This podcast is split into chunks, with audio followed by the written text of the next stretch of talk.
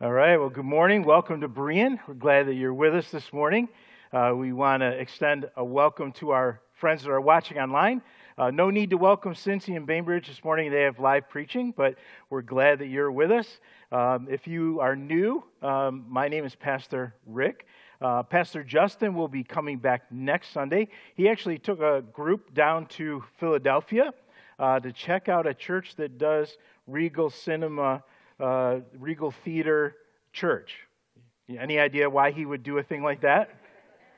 Yeah, the countdown's coming. It's it's getting close. We're uh, September 11th is when we're going to do our first service down at Regal Cinema on Front Street, and so he's doing a little uh, investigation and and asking some questions out, just getting some ideas. So uh, excited to to have that moving forward, and I'm sure you'll be excited to have Pastor Justin back next week. As, and next week, we're actually going to finish up this series. We're, right now, we're in the third week of this series called Faith Heroes, and we're picking out uh, certain heroes from Hebrews chapter 11, which is known as the Hall of Faith. As we, as we start to get our thinking going for today's message, um, I want to use a sports illustration. I know some of you probably get tired of sports illustrations, but it's football season. Like, do you feel it? Like it's it's coming, right? It's uh, Syracuse's first home game is September 3rd. Um, the NFL is doing the preseason. All that stuff is just it's it, it, if you're a football fan, it's an exciting time of year. So I want to share with you about something that happened. It was on September 23rd, 2001. Going back a few years, but on that day, the New England Patriots were losing to the New York Jets. How embarrassing, right? and Drew Bledsoe, who was their starting quarterback, a great quarterback, he tried to run for a first down, and he got absolutely creamed by a Jets linebacker named Mo Lewis. In fact, his injuries it wasn't discovered until later, his injuries were actually life threatening. He, has, he had internal bleeding. And so here it is. Here's the New England Patriots. Their, their quarterback's knocked out of the game. They trotted out this quarterback that not too many people knew anything about. In fact, here's, here's his Madden profile. Like if, if, you, if you play a football game on your computer or on your, your game console, Madden is the, is the premier game. And here's, here's what his profile looked like. Like, he was, he was such a nobody that he didn't even get a picture. There was no photo of what he looked like. And not only that, but like, his name isn't even listed. Like, he was just QB number 12. Well, those of you that know football know who I'm talking about. Tom Brady, Tom Brady that's right. Here's this unknown quarterback drafted late, uh, was really like fourth on the depth chart, but for whatever reason, they trotted him out there. And even though he didn't come back to win that game, uh, he won five of the next seven games, and he never gave back the starting position back to Drew Bledsoe. So here's, here's the crazy question you got to ask with that, right? What if? Like, like what if Drew Bledsoe had never been injured? Now, it, as Buffalo fans, maybe you hate Tom Brady, okay? I get that.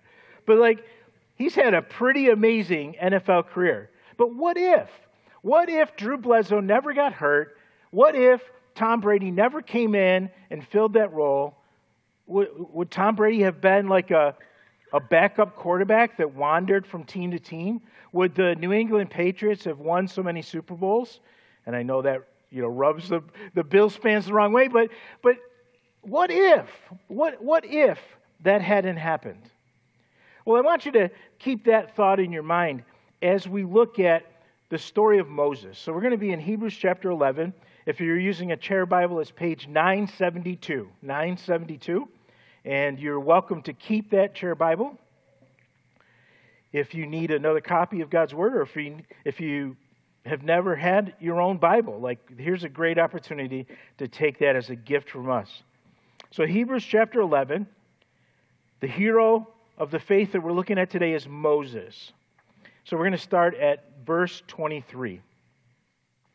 Now, if you're just joining us for this sermon series, we talk about faith. It's the, it's the ability to put trust in God for the things that are unseen.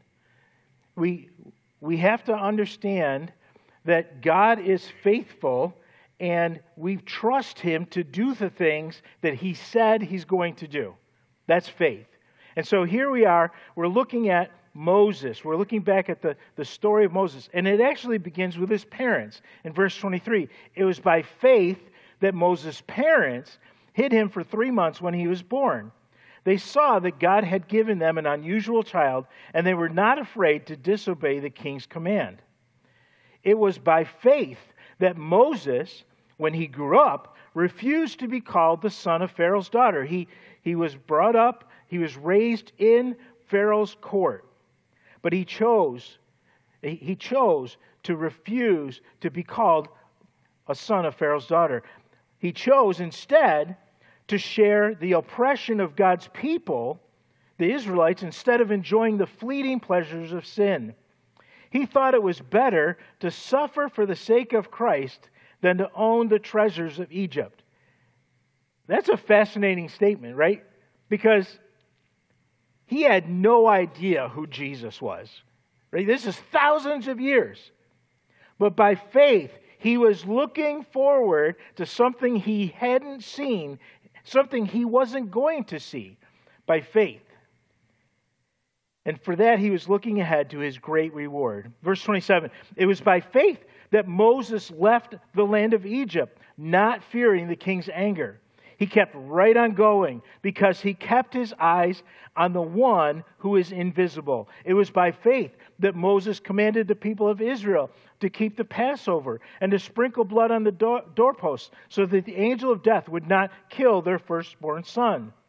It was by faith that the people of Israel went right through the Red Sea as though they were on dry ground. But when the Egyptians tried to follow, they were all drowned. And it was by faith that the people of Israel marched around Jericho for seven days, and the walls came crashing down. Faith, the, the, the ability to see and trust in God for the unknown, the unseen things. And he, I mean, you look at what it describes there in Hebrews chapter 11, and Moses was a great man of faith. But listen, it wasn't always that way. So if you would join me in Exodus chapter 4, Exodus chapter 4, we, we, will we'll follow a story that kind of exposes both sides of our hero, Moses. Exodus chapter 4, it's page 49 if you're using one of the chair Bibles. And we're jumping right in the middle of this conversation between Moses and God. Maybe you've heard of the story of the burning bush. This is it. This is this, we're jumping right in the middle of that conversation. God uses a burning bush to catch Moses' attention. The, the fire doesn't consume the bush, and it draws Moses' attention to there, and then God begins to converse with him. And if and, and as you look back in, in chapter 3, and I would encourage you to go spend some time in this, in chapter 3, you see that God is calling Moses, he's asking Moses to be the deliverer, to redeem the nation of Israel, to, to take them out of bondage. God heard the cries of his people, and he wants Moses to be their leader. And Moses isn't having it. like, Moses is just like, no way, it's not me. Like, no, no, no, no, there's got to be somebody else. And so we're jumping right into the middle of that. In fact, you can see that in verse 1 because it says, But Moses protested again, right? This is not the first time that he's protested. It, it, it, this is maybe the fourth time now. Moses protested again, and he said, What if? What if? What if they won't believe me or listen to me? What if they say, The Lord never appeared to you? So then the Lord asked him, What's in your hand? A shepherd's staff, Moses replied. Throw it down on the ground, the Lord told him. So Moses threw down the staff, and it turned into a snake. And Moses jumped back. No kidding, really? Then the, then the Lord told him, Reach out and grab its tail. Now, listen, that's not the normal instructions of how to handle a snake, right? But Moses reached out and grabbed it and turned back, and, and, and the snake turned back into a shepherd's staff in his hand. So perform this sign, the Lord told him. Then they will believe that the Lord, the God of their ancestors, the God of Abraham, the God of Isaac, the God of Jacob, really has appeared to you. But the Lord didn't stop there. He said, The Lord said to Moses, Now put your hand inside your cloak. So Moses put his hand inside his cloak, and when he took it out, his hand was white as snow with a severe skin disease. I don't know. It could be anything, but you know, here, here's this crazy, like he put his hand in, his, everything is fine, puts his hand in, comes out, it's diseased.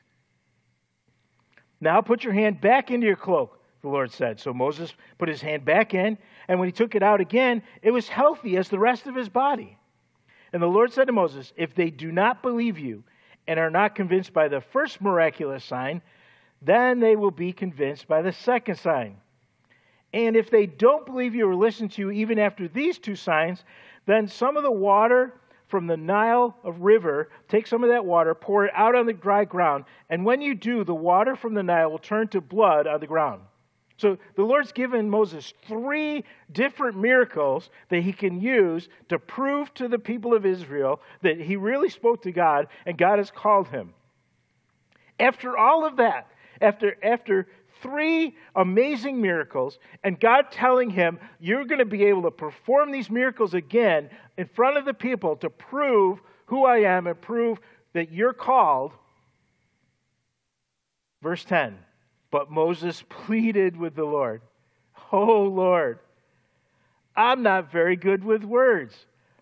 I never have been, and I'm not now. Even though you have spoken to me, I get tongue tied and my words get tangled.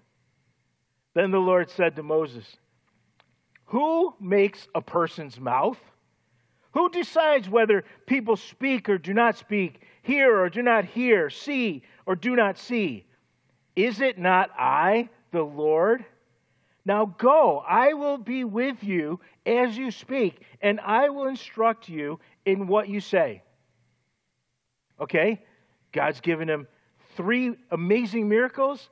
God's given him the assurance that he will be present with him, he will go with him. Verse 13. But Moses again pleaded, Lord, please send anyone else. Then the Lord became angry with Moses. All right, he said, What about your brother, Aaron the Levite? I know he speaks well. Oh, and look, he's on his way to meet you right now a divine appointment, right? He will be delighted to see you. Talk to him and put the words in his mouth. I will be with both of you as you speak, and I will instruct you both in what to do. Aaron will be your spokesman to the people. He will be your mouthpiece, and he will stand in the place of God for him, telling him what to say. And take your shepherd's staff with you, and use it to perform the miraculous signs I have shown you. Wow, what I mean, what a crazy story. Here is here is Moses objecting over and over and over again. He's rejecting God's call in his life. He's saying, "What if? What if they respond this way? What if this happens? I'm not good enough. I can't speak." He has all these objections, right? And it, and it goes back to that phrase, what if? He, he asked that twice. What if? Now, here's the, here's the thing. You see, Moses was struggling with what his position was with God. Moses, Moses was struggling with who he was. If you, if you follow the story of Moses, you know that Moses killed an Egyptian out of anger. He saw this Egyptian beating one of his Israelite brothers, and he took matters into his own hands. He saw the oppression of his people, and it made him angry, and he took it out on this Egyptian. And when he realized that this was a known thing, it wasn't something he done he had done in private in secrecy, nobody knew. It became if it was a known thing, he fled. He ran away. In fact, he, he ran away to the wilderness and started working as a shepherd for his father in law. I mean, you don't get much lower than that. Working as a shepherd for your father in law. But that's, that's where Moses, the prince of Egypt, the, the, the one who was, who was raised up in Pharaoh's courts, the one who, who God had plans for, he ran away. He was hiding. He was going back to the mundane things of life. And in fact, you can see that in the things that, that God used as illustrations for him. The first thing that God pointed out was use your shepherd's staff. Again, a reminder to Moses of where he was at, not where he used to be. You see, he used to have a royal scepter, he was in the king's court, but now he had a lowly shepherd's staff. And then God used his cloak. He, he had a, a humble shepherd's coat. And God said, Stick your hand inside the cloak. Again, a reminder that Moses was a shepherd. You see, it was a, a shepherd's cloak, not royal robes. Moses was being reminded by God of where he was. But here's the thing God wanted to use him. In fact, I think the first principle that we can take from this is this don't project your past into your potential. Don't project your past into your potential. Just because you've made mistakes in the past doesn't mean God can use you moving forward. This really is the overriding principle that we're seeing through this whole series, right? It doesn't matter whether it's Rahab or, or Abraham or whoever. It, it, it has to do with how you see yourself versus how God sees you. And yes, we, we believe the depravity of man. We, we understand that we're all sinners. And that even after we put our trust in Jesus, we struggle with sin. There's that, there's that struggle within our old nature versus our new nature, the, the power of the Holy Spirit in us. We have that struggle. But listen, God sees you in the holiness of His Son, Jesus Christ. If you have put your trust in Him, that, that is the position, and that is what God sees as He looks at you. Here's Moses going, What if? What if? I'm not worthy. In fact, if you go back to, to chapter 3, you see that God says, You know, here's what I want you to do. And, and Moses' first response is, Who am I? And God's response to that is, I am. It doesn't matter who you are, it matters who God is and how God sees you. So listen, don't, don't say that you are not sure of what you're supposed to do. You're not willing to do what God has called you to do because of your past. God is looking at you and He's saying, You have potential. You have, you have use for the kingdom. I want to use you for great things. But you notice there's another word there that Moses had with his questions. He not only just said, What if, but he said, What if they? What if they don't believe me? What if they say, I didn't really have a, an audience with God? You see, I think some of us struggle with not only our self perception as far as seeing and focusing on our past and seeing ourselves in a certain way, but, but we're also too sensitive about what other people think. Like, it doesn't matter what they think, it doesn't matter how they see you, it matters how God sees you. So don't let your past reflect into your future. Don't let it project into your future. God can use you just like He used Moses, just like He used Rahab, just like He used Abraham. But I think there's another, there's another principle here that we can look at. Because as, as you look at the life of Moses, Bible scholars like to divide his, his life into three periods of 40 years. He lived 120 years. And, and, and, and so they'll look at 40 years, then 40 years, and then 40 years. Do you realize that Moses was going through preparation for what God had him to do for almost 80 years of his life? Like, we lose patience when, when we put our popcorn in the microwave and it takes more than two minutes. 80 years. Can you imagine? But that's the time that God was using to prepare Moses to accomplish the great things that we see in Hebrews chapter 11. So I think the, the next principle that I want you to see is this that often the preparation is more important than the performance. You see, it's what God wants to do in you that is more important, perhaps, than what He wants to do through you. Yes, the, the, the final result, the, the performance of, of doing God's will is an important thing, but God wants to work in you in preparation of that.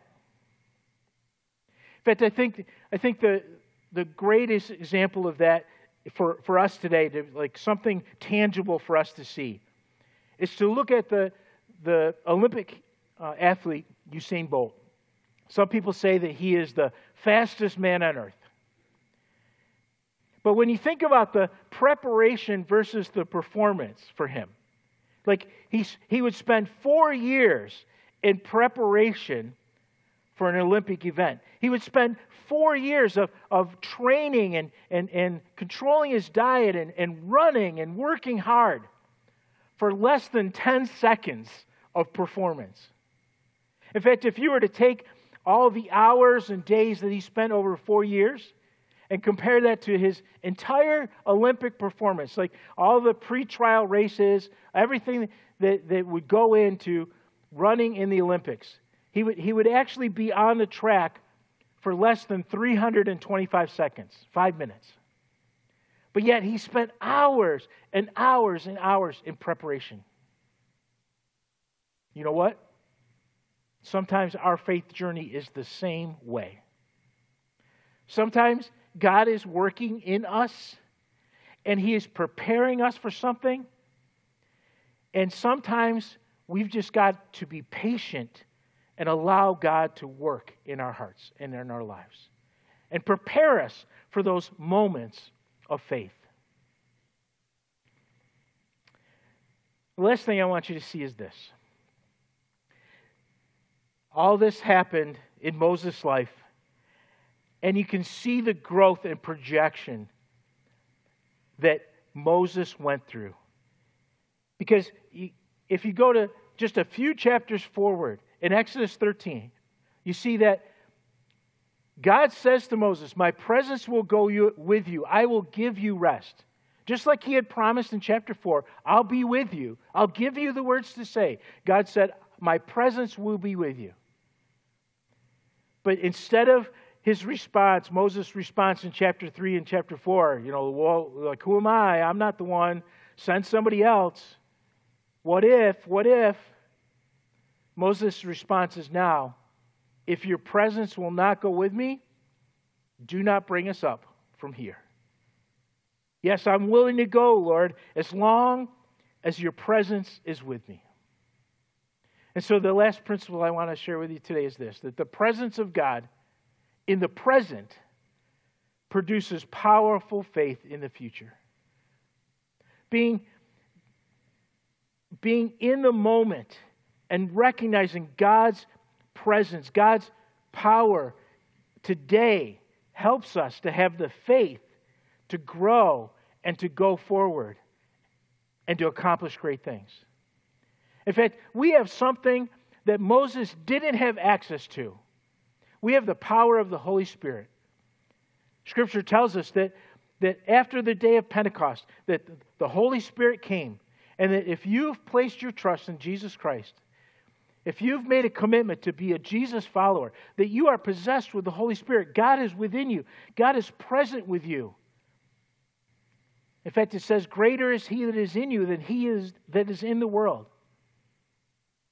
You see that presence of God. Sometimes we get so focused on the performance, we get so focused on doing ministry that we don't take time out to bask in the presence of God.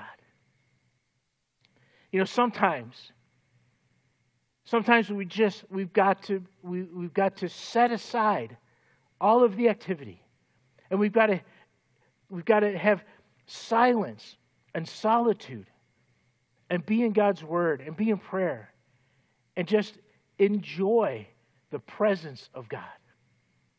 Because it is that relationship and it's that presence of God that, that helps us and prepares us. Again, it's, it's God working in us in preparation of being able to work through us.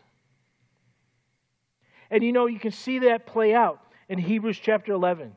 Because the last two verses I read to you, you notice it didn't say in that by faith Moses. It said by faith the people of Israel. You see, Moses had a future impact. The faith of Moses had an impact on the next generation. The faith of Moses had, had influence on those around him. But it didn't happen overnight, it was a process of recognizing the presence of God.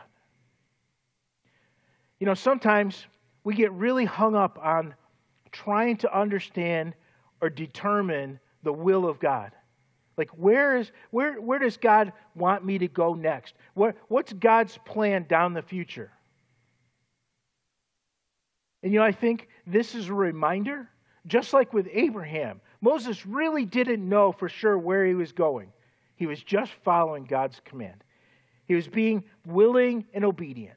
And just like Abraham, who, who left a land to, to go to a promised land that he had no idea but by faith, he followed God. Sometimes we've got to be the same way. In fact, I love this quote by Steven Furtick. It says, Knowing who is with you is more important than knowing where you're going. We want, we want to know like what the destination is. We want to know, you know, God, what is your will? What, what's the next step? What's the step after that? And sometimes God says, you know what? I just want to I just want to enjoy your presence right now. I want to prepare you. I want, I want to work in you. We'll get to that later. Understanding the presence of God. But see, our natural tendency, and mine, mine too, is to ask God, what if? What if that doesn't work out? What, what if what if, it, what if that isn't what your perfect will is? What, what, if, what if people don't listen to me? What, what if people point out my past failures? What if? What if? You know, when you, when you think about that phrase, it's often a very negative phrase. Right? Like when we look at the, the life of Moses, like, what if, what if Moses had not obeyed? What if Moses had kept rejecting and, and, and, and protesting about God? What if? I mean, think about the implications of all that, that God did through Moses. What if Moses didn't obey? What, what if Moses didn't leave, lead the nation of Israel out of bondage? What if Moses didn't do all the things that God used him for? I mean, when you think about it, the entire thread of Scripture, of the story of hope, the fact that, that Jesus was to come and live on earth and die for our sins, all of that was, was built upon, was dependent upon what God did through Moses. Now, you could argue that God would have used somebody else, and I'm sure that's true. But what if? What if Moses had not obeyed? He certainly wouldn't be in this Hebrews chapter 11 Hall of Faith, would he? But there's, there's also a positive aspect to that phrase, what if? Like, What if, what if you allowed God to use you? What, what if you allowed God to work in you in preparation of using you in the future? What if? What if, what if God does some amazing things in you and through you? What if? Are you willing? Are you obedient? Are you willing to allow God to prepare you and to work in you? What if? What if you did? What could God accomplish through you? Would you bow your heads and close your eyes? As we get pre- prepared to uh, pray together, I just want to challenge those who have never made a decision to follow Jesus. Like the story of Moses is a is a great example. You you may have you you may have heard the the gospel, the good news of Jesus Christ many times before, but but you've had objections. You've had you've protested. Maybe today. Today is the day that you stop protesting. And by faith, you accept this gift that God has given you. God wants to have a relationship with you, and He gave His only Son so that you could have that relationship with Him. But if you're a Jesus follower, the lesson from Moses is to not question what if, but to, to simply put our trust in God and have be willing and obedient servants of him and let him do his work in us in preparation so that he can do work through us. Are you willing to make that decision today? Are you willing to as a as a follower of Jesus, are you willing to make that decision every day? God, use me. I know I know I've made mistakes in the past. I know I'm not the best equipped person. But yet, God, I want to be used by you. It is my hope that that's your prayer. Our gracious God, we, we come before you this morning. We are humbled by your presence. We are, we are humbled by your holiness. But yet, we're excited by the fact that we can have a relationship with you that you, that you are present with us. And it's by your power that you can accomplish great things. God, it's not us. We know, we know it's not our great skill sets or abilities. But God, we want to be used by you to accomplish great things for your kingdom. God, may you prepare each one of us to accomplish great things for you. And I pray this all in Jesus' name. Amen.